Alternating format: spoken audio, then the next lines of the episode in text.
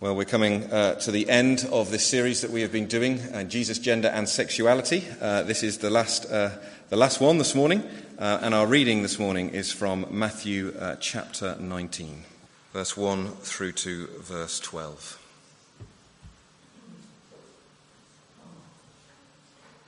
When Jesus had finished saying these things, he left Galilee and went into the region of Judea to the other side of the Jordan. Large crowds followed him there, and he healed them. Some Pharisees came to him to test him. They asked, Is it lawful for a man to divorce his wife for any and every reason? Haven't you read, he replied, that at the beginning the Creator made them male and female, and said, for this reason, a man will leave his father and mother and be united to his wife, and the two will become one flesh. So, they are no longer two, but one. Therefore, what God has joined together, let man not separate. Why then, they asked, did Moses command that a man give his wife a certificate of divorce and send her away?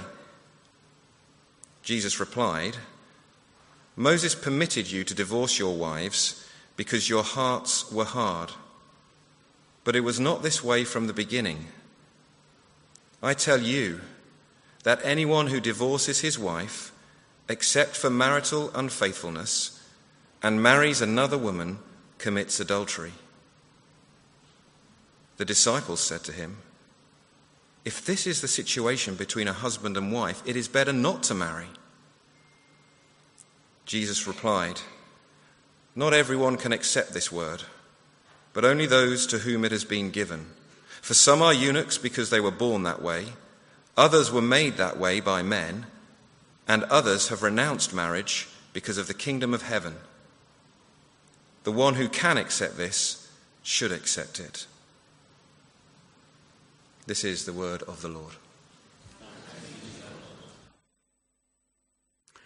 As we stand, let us pray. Our gracious God and Heavenly Father, how we need to know that you are faithful to all your promises. Thank you that you are one God, revealing yourself ultimately in the Lord Jesus, but to us in the Scriptures by the power of the Spirit written afresh onto our hearts. We praise you for you revealed yourself to Moses as full of love and faithfulness and came in Christ full of grace and truth. And so we pray today, Lord, that we may so know you in grace and truth in Jesus and walk in your ways, that we may know you, know your blessing, and be your witnesses to a watching world. For your name's sake we ask it. Amen. Uh, do please be seated and welcome to uh, you this morning. Uh, perhaps some of you are here uh, visiting. Uh, uh the uh, holiday season is nearly upon us, uh, in which case, a very warm welcome to you. welcome to those of you who are online. Perhaps some are away from the congregation and joining us that way. Well, a special welcome to you as well. If you've not been here for the last few weeks, you may not know that we've been in a series, a thematic series, Jesus, Gender and Sexuality. Uh, as we come to the sixth of the six of those, uh, I'm grateful that I've not had to use my emergency exit over here uh, to flee the building as we tackle these uh, difficult uh, and painful and, in terms of a watching world, highly contentious subjects. Uh, I've also been particularly thankful to those of you who've engaged in the small group we've had after each week as we've explored some of these subjects further. And uh, thank you to those uh, who've asked questions, uh, including those who've done so anonymously or by email, uh, as well as in the conversations we've had. We'll have one last uh, set of those conversations uh, after the service today, again up here in the side chapel. If you wish to ask a question, then you may do so in person, or you can use the Slido facility, which some weeks there's been a few on there, other weeks less so. But it's there if you would like to ask a question about anything I'm going to say today uh, or uh, anything that I've said in previous weeks. Uh, I am deeply conscious as we come to the end of this six week series uh, that a, a six week sermon series, uh, when you're at the front of it as a preacher, it looks like an enormous terrain that you're about to uh, traverse. As you come towards the end of it, you realize you've only begun really to move around a little in the foothills. uh, there is so much that we've just not been able to explore together. Uh, particularly uh, areas of application, uh, largely, of course, because those vary so much uh, depending on the individual circumstances uh, of our lives. So, just as I'm introducing this last sermon, let me emphasize what I hope has been plain. We're not here just for questions, we're here for each other. We're here because we want to love and support one another, and particularly to help one another to hear the Word of God uh, for healing and also for our sanctification. Uh, so, if there's been something that perhaps you've been uncomfortable about or that's raised uh, a difficult issue for you, uh, then please don't just let that go back into the cupboard undealt with. Uh, come and talk to me or to John or to someone else on the staff team uh, or a trusted Christian friend in the congregation and share and allow yourself uh, to be prayed for uh, as we find the Lord's healing and will for our lives in these things. These are some of the deepest issues for any of us. They go to the core of our being. And because we're rebels, they go to the core of our rebellion and sin as well our need for the Lord's forgiveness and healing, for His will to be made clear and His Spirit to enable us to walk in it, is perhaps nowhere more profound than in these subjects we've been looking at together.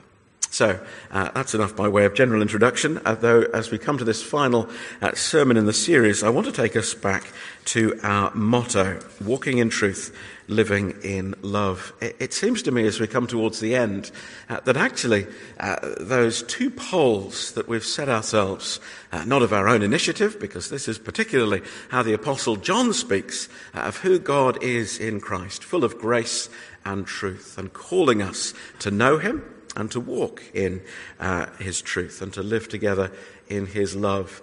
It is so vital that we hold those two together uh, in these contested and painful areas of gender and sexuality, of marriage, divorce, and singleness, and remarriage, and all the other associated subjects as well.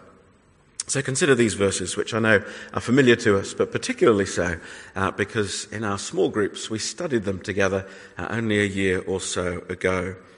Jesus says to us, and he says to us specifically in those areas where our conscience convicts us that we have fallen short in being a man or woman of God, in our sexual sin, uh, in whatever it may be that the Lord lays on your heart. At that point, where he shows you that which you need to repent of and that which shames you, precisely at that point, he says, Come to me, all you who are weary and burdened, and I will give you rest. For I am gentle and humble in heart, and you will find rest for your souls.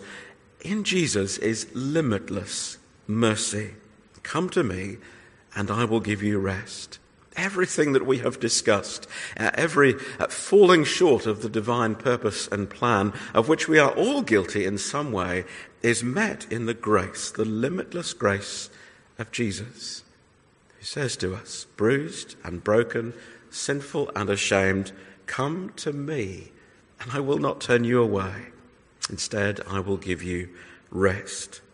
But notice what else he says in those same famous verses. He also says, Take my yoke upon you and learn from me, for my yoke is easy and my burden is light. This is our high calling as well. We were studying uh, at a couple of points Paul's uh, teaching in 1 Thessalonians 4. It is God's will that you should be sanctified. And we need to hear that truth as well. And so we uh, do not diminish the mercy of God. None of us is beyond it if we will come and to Jesus and receive it. But neither do we compromise either with our own sinful instincts or the prevailing culture of our world and try and reduce that to which we are called. Jesus says also in Matthew's gospel, unless your righteousness surpasses that of the Pharisees, you will not enter the kingdom of heaven. We are those who need both grace and truth, both to live in love together as broken sinners, renewed by the gospel of the Lord Jesus, and encouraging one another against our own instincts and certainly against the world around us to receive as good news the calling of God to pursue sanctification in these areas. We have a limitless merciful, a limitless mercy in the gospel and a high calling as well as we seek to put these things into practice. Uh, last week, uh, we considered Jesus' marriage. Uh, for this reason, uh, Paul said, a man will leave his father and mother and be united to his wife, uh, and the two will become one flesh. And then we explored the shock of what he says next in Ephesians 5. This is a profound mystery, but I am talking about Christ and the church. Paul, I thought you were talking about a man and his wife. No, he says the profound mystery is Jesus' marriage to his bride, the church. Or in Old Testament terms, Yahweh's or the Lord's marriage to his people, Israel. One God, one people, uh, phrased differently in those different covenants, new and old. As we explored that together last week, we saw that Jesus' marriage to his people is established and sustained by his self sacrificial love that always meets us with fresh mercy and calls us to live with new repentance. His infallible purpose is to present us to himself holy and blameless. And although the word is not used, the glorious truth is that as the prophets testify, as Jesus testifies, as his apostles testify, God's marriage is indissoluble. Although, as we explored last week, the Lord may divorce his people for a season for their sins, he will never take another bride. He remains their husband, and he calls them to new repentance and to fresh mercy. Return, faithless people, declares the Lord, for I am your husband. Also, last week, now we move into this week. Not Jesus' marriage, but Jesus and marriage. And today we will focus uh, on this one passage that uh, John read out for us, Matthew 19, verses 1 to 12. Now, we won't be jumping around so much as we have done in previous weeks. There is more than enough uh, for us to consider this morning uh, in these words, this in conversation that Jesus has uh, with the Pharisees and with his disciples, with the crowd around uh, as well. And so, as we come to this passage, uh, we've got every kind of human being uh, at some level in this conversation. Just as for us, uh, we have a watching world all around us of people who are not Christians, but who know, if they begin to explore it or uh, begin to come into our church, that the Bible has some pretty distinctive things to say about God's purposes for gender and sexuality.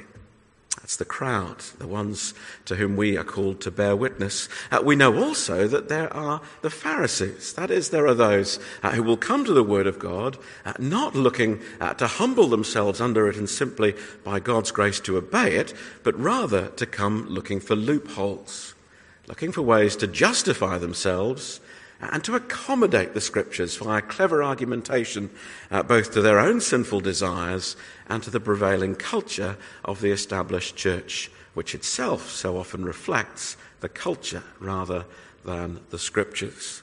And then there are the disciples, those who are sitting under Jesus' teaching, who have their questions and who long to hear his word, and then when he gives it, know how much we need his grace and strength to begin to obey it.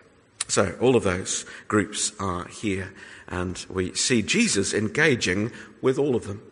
Let's go through Matthew 19. If you've got it open, uh, that will be really helpful uh, for you.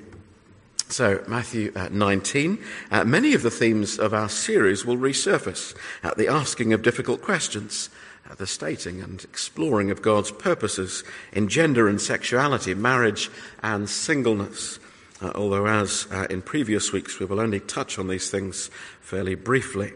Uh, and then we will consider what is perhaps Jesus' most difficult teaching uh, around marriage and divorce. Uh, and the fuller uh, version in which Mark gives us his teaching, Jesus says, Anyone who divorces his wife and marries another woman commits adultery against her.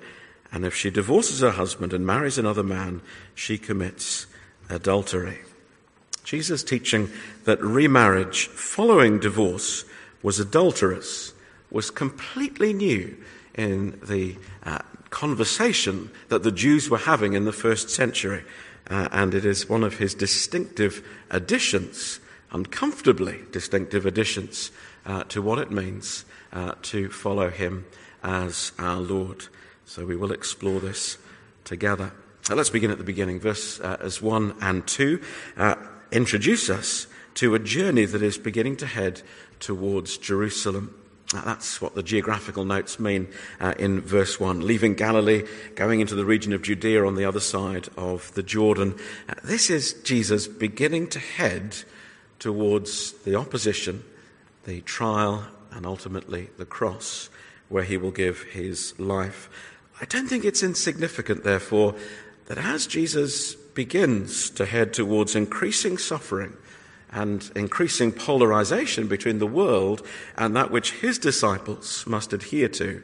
So he comes to this topic of marriage, divorce, and remarriage. But notice verse 2 large crowds followed him, and he healed them there.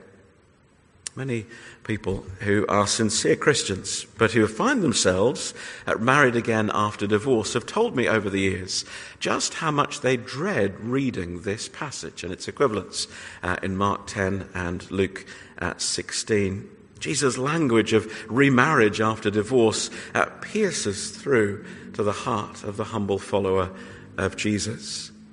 Notice the context here. Jesus is still the healer. Jesus' purpose for you, in whatever state you find yourself as you come to church this morning, willingly single or unwillingly single, married, happily or unhappily, divorced, remarried, in whatever state you come to church this morning, God's grace meets you today where you are. That's something we've covered again and again in the question time after the service. Uh, God's grace never, or God never says to us, Well, I would have healed and forgiven you if only you'd made different choices yesterday.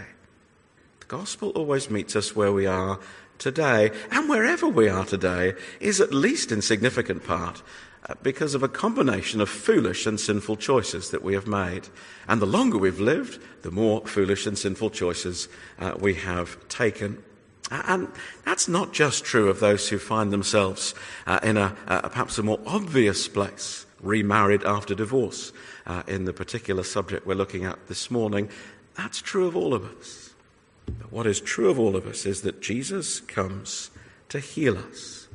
Jesus comes to renew us. He comes to meet us as one who is gentle and lowly in heart, and who says, Come to me. Whatever burden we bear, even if the burden is the twinge we have when we read his own words. He calls us that we might come to him and know his renewal, his peace, his forgiveness, and a fresh start in his grace.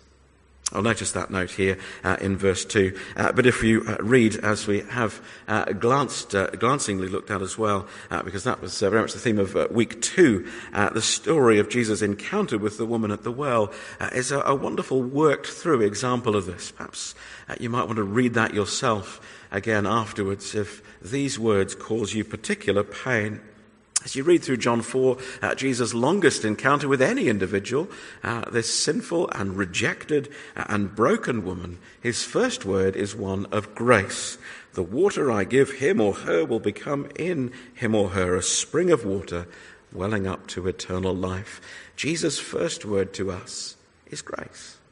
But then he goes on to say to her, she must confront her own sin. She must repent of it she must now turn to follow him. The fact is, Jesus says to that woman, You've had five husbands. The man you're now with, you're cohabiting. He's not your husband. But he confronts her with that truth. Not that she might be condemned, he's just uh, assured her that she is filled with living water and therefore knows cleansing and new life in him. But without dealing with the reality of our sin in repentance and attaching that to our faith, we will never come to the purpose of Jesus coming into this world, which is that we might worship the Lord, that we might know him. And so he says to her, A time is coming and has now come. He looks this woman in the eye and says, This time has come. It's come for you to worship the Lord in spirit and truth. You see again how we must hold grace and truth together and never think that his grace will fail. Well, so is the context uh, in that crowd. Broken, uh, broken, bruised people just like us who've made a whole series of uh, bad decisions in our lives. Jesus comes to heal. Well, then there are the Pharisees in verse 3. Uh, they did not listen to my first sermon in this series. Uh, well, of course they couldn't. They were living 2,000 years ago. Uh, but uh, here is a great example of doing exactly the opposite of what I encouraged you to do back in week one. Some Pharisees came to test Jesus. They didn't come because they yearned to know the will of God for their own lives. They came to trip him up. They came to test him. And they asked, Is it lawful for a man to divorce his wife for any and every reason? Again, there's a, a note here that uh, only the careful readers who take account of the geography will notice. A great subject, geography, well worthy of study. Uh, Jesus now is in the territory of Herod Antipas. Herod Antipas had Jesus' cousin and forerunner, John the Baptist, after whom our church is named, decapitated for preaching that Herod Antipas should not marry Herodias. You see, Herodias had divorced her first husband. And so when the Pharisees look at Jesus in the territory of Herod Antipas and say, Is it lawful for a man to divorce his wife for any and every reason? Well, they're just trying to get Jesus to go through the same fate that John has already experienced. They want him to hang himself by his words. There's an evil uh, to their hearts in posing the question this way. Uh, it doesn't mean it's wrong to ask the question. It means the important thing is what's going on in your heart as we come with these questions. Are you asking because you want to follow the Lord? Because you yearn to know His grace and to walk obediently in His ways? Well, then He'll answer and He'll help you live the answer He gives. Are you coming because you want to align our ethics with those of the world? Make us look a little bit less uh, polarized uh, in the culture around us? Uh, are you asking because you want to justify yourself and your own choices? Well, then those questions will not yield spiritually beneficial answers. But the question also comes uh, because of a live theological debate between the liberals, who followed one Rabbi Hillel, and the conservatives, who followed one Rabbi Shammai. Again, it's very familiar, isn't it? If you know anything of the broader scene uh, in the churches, uh, you'll know that these debates between the liberals and the conservatives uh, rage to this day. But everyone agreed, and this is striking, uh, well, whatever your theological stripe, that divorce brought the right to marry again. Everyone in the first century thought that, just as most people think that today. And Jesus' words will be even more striking when we come to them because of that uh, prevailing understanding. So Jesus comes to teach about what marriage is. Uh, Jesus will not discuss divorce and its human grounds before expounding marriage and its divine purposes. Neither should we. He models for us the way to engage in these debates, whether they're in the public square, as uh, this one was for the Lord Jesus, uh, or whether uh, we're wrestling with these things for ourselves.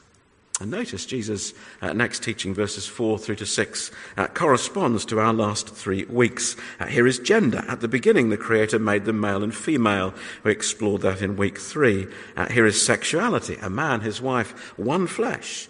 We explored that in week 4 marriage. They are no longer two, but one. And the picturing that is of the grand marriage between the Lord and his people, that was last week.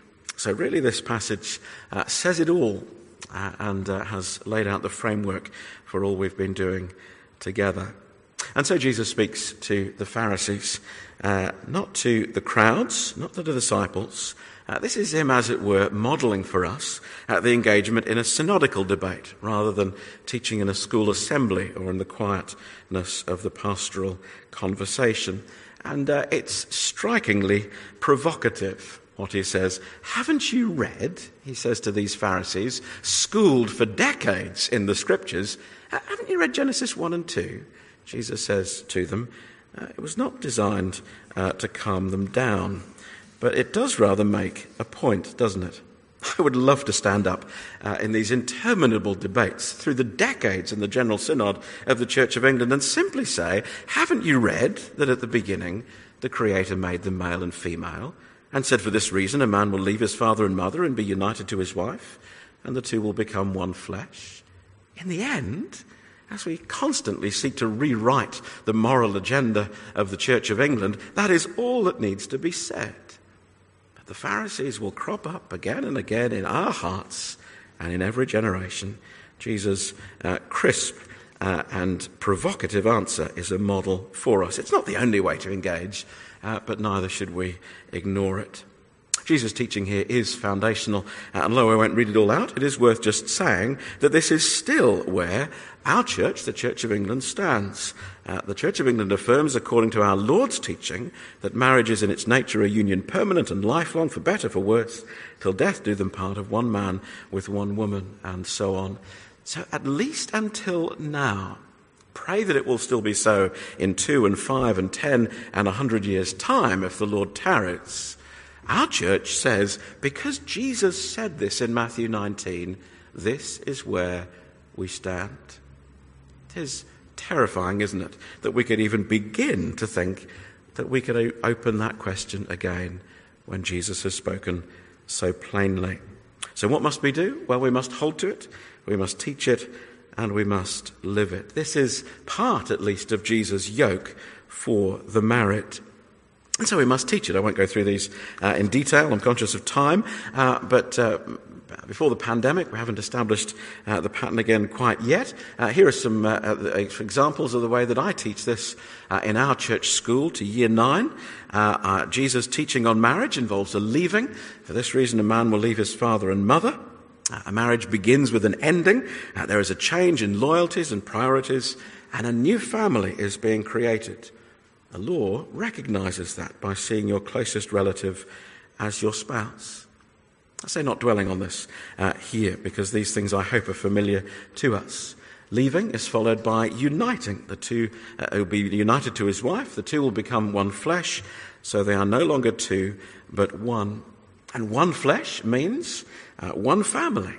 And it means one person. Uh, your husband or wife is your kindred, uh, bone of my bones, flesh of my flesh. Uh, says Adam to Eve. You are now most closely related by God to the person you have married. And it also means, and we always have some fun with this with classes full of 14 year olds, sex. Uh, one flesh means what it says. It means a man and a woman created uh, to, together, uh, but separately to reflect the image of God, are reunited physically in a way that symbolizes and seals uh, this union that God has given us. And it is God who has given it. God has joined together a man and a woman. So we leave, we unite, and we guard. Uh, therefore, what God has joined together, let man not separate. And we would spend another series exploring this. Perhaps we should. Uh, we hear in the prophets, uh, guard yourself in your spirit. Do not break faith with the wife of your youth.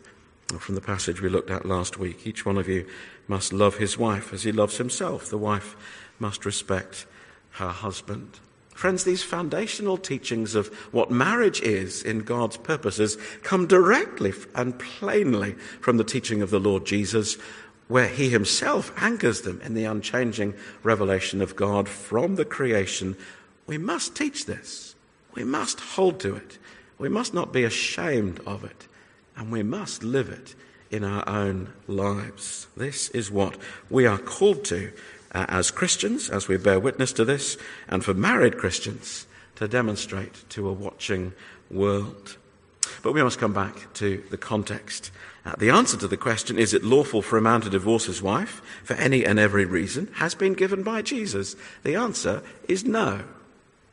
That's what he says. His answer is from the beginning, it was not so. Look at the Creator's intention, which abides to this day. Well, the Pharisees are unsatisfied, and perhaps they're not the only ones. Why then did Moses uh, command a man uh, give his wife a certificate of divorce and sent her away. He's alluding to uh, a law in Deuteronomy chapter 24. Ask me about it in the questions uh, if you wish. Uh, but they misread the law, and Jesus corrects their uh, biblical understanding. Uh, and more significantly still, he reads their hearts. Notice the Pharisees say, Why did Moses command? And Jesus says, Moses permitted. It's very different, isn't it? Moses never gave a command to divorce. But he did bring various permissions, of which this one is the most significant in terms of understanding Jesus' teaching. Uh, Moses permitted you to divorce your wives, but notice the reason. Because your hearts were hard, but it was not this way from the beginning. When Jesus says the real problem here is the hardness of the human heart, he speaks a word that convicts all of us, because this is the state of the natural human heart. Uh, I don't often give you Greek, uh, but uh, the word for hard heart, it's a single word, uh, sclerocardia. You may have heard uh, the English uh, word um, scleroderma, meaning hardness of the skin, and we've all heard of the word cardiac, meaning heart. Well, sclerocardia, hardness of heart, Jesus says, he puts his finger on that as the problem.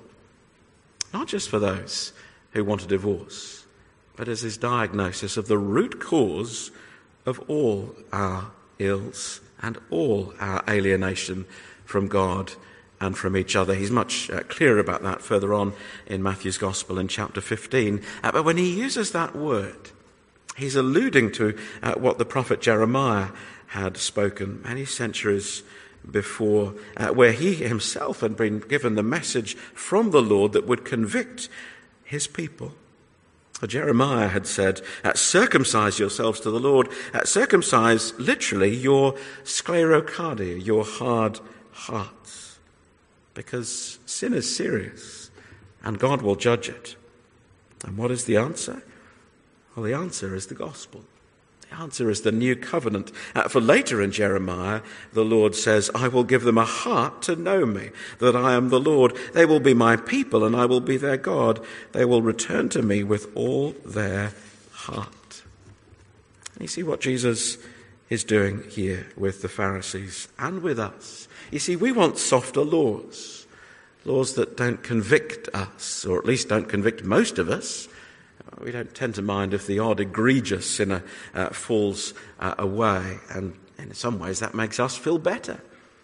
We want softer laws, we want a lower threshold. Jesus says, no, the problem is not your desire for softer laws and a lower bar. Your problem is that you have a hard heart and you need the Lord to soften it. And that's exactly why he's come. He's on his way to Jerusalem to fulfill the promise of a new heart to know me, a new covenant that will bring, bring cleansing and renewal for all of us. Uh, those who find ourselves uh, like Pharisees with outwardly uh, conformist lives, and those who know ourselves to have gone a long way off the track. Uh, we are united in the hardness of our hearts, and we're united in our call to know the only one who can give us new hearts and cleanse us from all that is wicked within us. Only a renewed heart, you see, can bear Jesus' yoke. It was not this way from the beginning. I tell you that anyone who divorces his wife, except for marital unfaithfulness, and marries another woman, commits adultery. I know these words are hard, dreadfully so. And the main point is painfully clear. Remarriage following divorce is adulterous. That's Jesus' teaching, and it contradicts absolutely the understanding in the first century, just as it does in the 21st. But we must understand what he is saying. He's not saying that divorce is unforgivable, but rather he is saying that the marriage bond between a man and his wife is unbreakable save by death because it pictures God's unbreakable bond to his people. Remember the big picture of which our marriages uh, are, as it were, a shadow? The big picture is that God is indissolubly committed to his bride. And so, for those who come to know the Lord, well, then we are under this higher calling as well to know the reality that the only uh, way in which we will be severed in that marriage bond is by death. And so, with that new heart, we're ready to hear Jesus' words. If a man divorces his wife and marries another, well, then he commits adultery. In this, though, there is that exception clause, except for marital unfaithfulness. There is an exception uh, in which a person may divorce their spouse. After all, God Himself divorces His spouse because of her unfaithfulness. Uh, um, this language particularly strong in the prophets. But does such a divorce leave a person free to remarry? Well, consider what God does. This is what we were uh, looking at last week, uh, and I think this is why uh, our underst- uh, why Jesus' teaching uh, is uh, only really understood when we see it in that whole Bible context. Because, of course, God never marries another, but rather He woos and He forgives and He restores and He renews His one bride, His one people. And so, for Christians, uh, as marriage pictures this indissoluble uh, bond that God has with his people, uh, Jesus' apostle Paul applies this, applies Jesus' teaching to our marriages when he says this in 1 Corinthians 7 To the married, I give this command, not I, but the Lord. Uh, that is, he recalls this passage, Jesus' teaching on divorce and remarriage. A wife must not separate from her husband. What if she does, Paul? Well, if she does, she must remain unmarried or else be reconciled. And a husband must not divorce his wife. And doubtless the same logic then uh, would follow. If he does, he must remain unmarried or else be reconciled to his wife. That only really makes sense when we realize that the marriages that we are called to live are the reflections of God's own marriage to his people, in which, to which he is uh, indissolubly committed. And the fact that he is so committed to us in grace is the only reason that any of us will make it to glory. Because his grace will never fail. His mercy will always extend to us where we are today. Nevertheless, the disciples are as disturbed as we are. Uh, they say to him, if this is the situation between a husband and wife, it's better not to marry. Rather an overreaction to uh, Jesus' teaching. Uh, but he doesn't, disagree, he doesn't agree with that overreaction, but he does take it as an opportunity to take his own teaching further. The reality is, he says, some are given a hard calling. Some are given this hard calling uh, of imposed singleness. And he gives three uh, examples of that, each, uh, in spite of the translation in the NIV, under the language of becoming a eunuch uh, renouncing marriage uh, because of the kingdom of heaven in verse 12 is literally making themselves eunuchs because of the kingdom of heaven. And so, here, as we touched on in the week on gender, we see the reality in a fallen world that some people are born this way. Uh, here is an allusion to the reality of intersex conditions and disorders of sexual development. Some people in a fallen world uh, are born without normal sexual function or confusion uh, over their gender. It doesn't mean uh, that we aren't made, male and female, as Jesus teaches us. But it does mean in a fallen world, we need the Lord's grace and to bear with each other, to support one another with those conditions. Or he gives a second example. Some are made that way by men. Remember, we considered the story of the Ethiopian eunuch, uh, almost certainly made that way, quite literally, as an infant, in order that he might grow up uh, as a safe male in the court of the queen. Uh, unable uh, to uh, spoil the royal succession or to interfere uh, with the royal ladies. It's been a, a dreadful practice in a number of cultures uh, through human history. Uh, some have been made that way by others. That then comes to the one category that Jesus says is new and applies to his followers. Some have made themselves eunuchs because of the kingdom of heaven. In other words, some have realized that Jesus' teaching means that for a person who is now divorced, they must now accept as God's will for them that He does not wish for them to marry again during the lifetime of a former spouse. So, for the sake of the kingdom of heaven, metaphorically, as it were, not literally, uh, they have renounced marriage. That's where the translation we have uh, is, I think, a right interpretation of what Jesus literally says. Is this easy? Not a bit of it. Is it clear? I think it is. Well, what therefore do we need? We need to accept this because it is Jesus teaching to us. Uh, he who has ears to hear, Let him hear, as Jesus says elsewhere. And that means not just to the divorced or to the remarried, but to the single and the married, we need to hear Jesus calling to us. Some of us are married, and unhappily so. I know as uh, someone I was talking to uh, a little while ago uh, was saying to me the reason, the ultimate reason on the bad days and in the uh, difficult seasons that they stay married is because as a Christian they know there is no other option. Were they to leave their wife, it would never be God's will for them to marry another. That's quite a testimony, isn't it? Uh, there are better reasons, uh, more romantic reasons, one hopes, uh, to sustain marriage as well. But as a bedrock, it's good to know that marriage really is for life and that Jesus really means it when he says, There is no remarriage after divorce for my followers. There's a hard calling here uh, for those who are single or divorced, uh, and just as there is for those who are married unhappily. What therefore must we do? Well, we must walk in truth and live in love. That is, we need to encourage one another. All of us have strains and difficulties, whether we're single or married, uh, in our homes and in our hearts. We need to bear with one another, uh, bearing our burdens, uh, standing with one another, walking with one another through the hard times. That's why we meet in small groups. It's why we gather here. That's why we come endlessly to confess our sins confess the hardness of our own hearts, and rely again on the new heart that God gives us in Jesus. Friends, these words are not easy for any of us.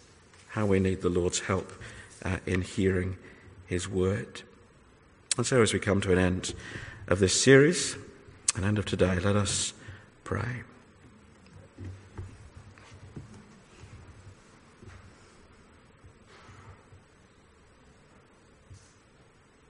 Father, I just want to pause for a moment. We lift our own hearts to you, our own lives, our own burdens, our own hidden pain very often, our own guilt, our own weakness. And we cry out to you, Lord, to have mercy upon us. We thank you that you came to heal you came to call us to discover that you are gentle and humble in heart, and that we will find rest for our souls only in you. And so, would you draw us to yourself? And as you do, would you so fill us with your Spirit, so clarify our minds as we sit under your word, so give us of your strength that we do not have in ourselves, that we may take up your yoke that we may follow your will to live sanctified lives, that we may bring glory to you in both grace and truth for Jesus' sake. Amen.